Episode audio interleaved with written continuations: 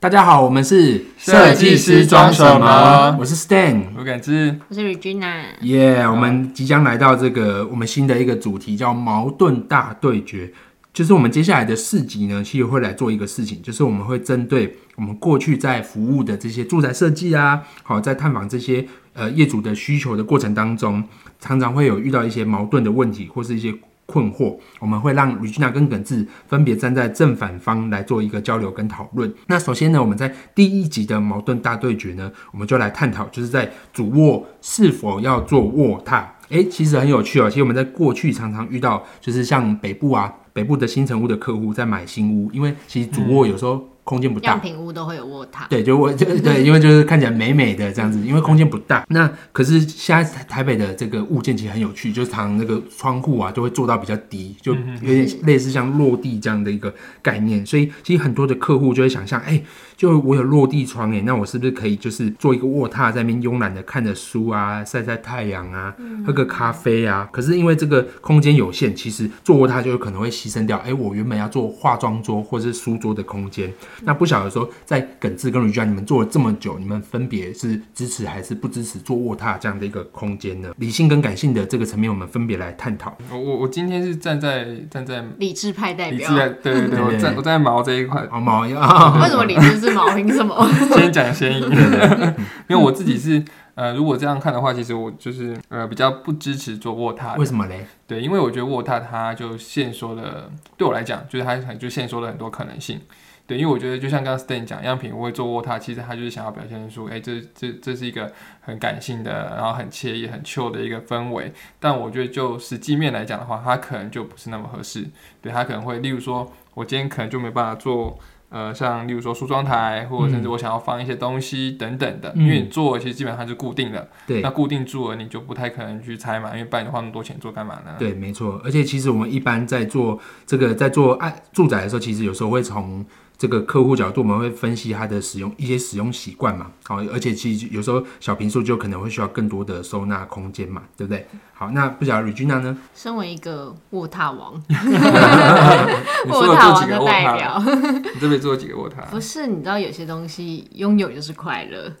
就是你你你没有，你真的你就再也没有嘞。你你把那个床头定过去，你就真的再也不能做卧榻了。而且卧榻下面也可以做收纳、啊，卧榻也可以做升降桌，卧榻是百变金刚哎。听起来好厉害哦！哇，听起来就是卧榻，感觉什么事情都可以实现，可以做按摩椅啊什么之类的。按摩椅有点，你有看到你有看到就是他的表情吗？有我问句，我问句是问句。我就觉得啦，就是卧榻这东西，它其实之后要做还是可以再做的。例如我们的好合伙人瑞，他就做一个卧榻。哦哦，其实随时可以补强的这样子，所以你再找之后要做，再找地方把它弄上去这样子。对，我是觉得，如果说就是可能预算有限，或者前提前前就前面可能还没想清楚自己要什么的前提之下，我觉得不着急的做。对对，真的要做，再请木工进去做，感觉已经已经可以感受到，就是两边的这种正反方的这个火药味很浓厚。那其实我我我也是想再多深入一点探讨，就是假如说像好耿志你刚才讲到，就是说，哎、你觉得从这种呃从哦，就是从实用的这个角度来观察的话，你你可以再跟更深入一点跟我们分享你的观点吗？嗯，可以啊，就是呃，举例来说，像主卧室好，通常我们都会配一个梳妆台嘛。对那梳妆台其实就是女主人她的瓶瓶罐罐，她的保养品可能有时候会非常的多。对，那这时候如果说你已经空间不够大了，你做卧榻，然后你有很多的这些呃私人的这些保养品要要要要收藏的话，那其实你这空间是很不够用的。哦，你这个是占女生的使用习惯哦。没有没有，这是尊重女生，是从女、女权的角度出发。那我们来听听看，跟女权到底有什么关系？那我们来连女生听到都问那我们号。来听听看，实际上女孩子是不是这么看待这个事情？没有啊，你就都去过大陆了，你没有看过飘窗吗？很多飘窗做的梳妆的空间啊，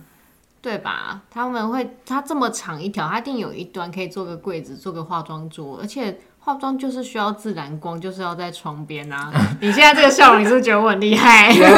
那我好奇啊，那那化妆品晒太阳会坏掉吗？它可以放在柜子里啊，就是它、哦它那么长，它还可以有一段做柜子嘛。对对对啊，那或者它可以在侧边，不要靠那么靠窗的地方，而且我们会装窗帘啊。你有钱做它，怎么会没钱做窗帘呢？因为我刚刚不小心笑出来，是因为我真的很讨厌就是大陆的飘窗，哦，我现在超难用。那那我好奇一个是，因为刚才讲到飘窗这个事情嘛，就是其实我之前在我们在深圳居住的时候，我其实有个困扰，就是我在我房间里面是没有可以工作的地方，因为我其实回到家我也经常在工作，那就变成我得在床上。那举例来讲，像刚才这个空间，假设我们是选择用这个书书桌的话呢，做书桌 OK 啊，我觉得书桌跟化妆桌啊等等，我觉得它都是可以通用的。就是今天假设你不读书，你就拿来化妆啊，嗯，也是可以。但是你做卧榻了，你就抱歉没这个选项，你只能坐在就是地板上化妆。不会啊，我我它可以做升降桌，我可以启动我的百变金刚，我可以把它就是升上，还可以打麻将哎。其实我这样听下来的话，其实是这样，就是其实就从刚才耿志的角度来看，就是例如说可能会从业主的这，例如说使用频率来分析啊，可能用他的实际需求来分析。可是从吕君娜的角度，可能会比较考考虑到，例如说，哎、就是我们是不是还有其他的替代可能？例如说像刚才讲这个梳呃梳妆的地方，是不是可以转移到，例如说旁边做个小台面，好，或者是整合到，其实很多女孩子喜欢在那个浴室里面化妆。对，嗯，然后我之前还有听过一个，我们之前有一个业主，不是他们是在在那个客厅的那个柜子，他说他的那个瓶瓶罐罐放在他们的那个电视柜上面，就是我发现，哎、其实大家也都自己会找找地方来放，所以我就觉得生，命自有出路，对但卧榻只有一个。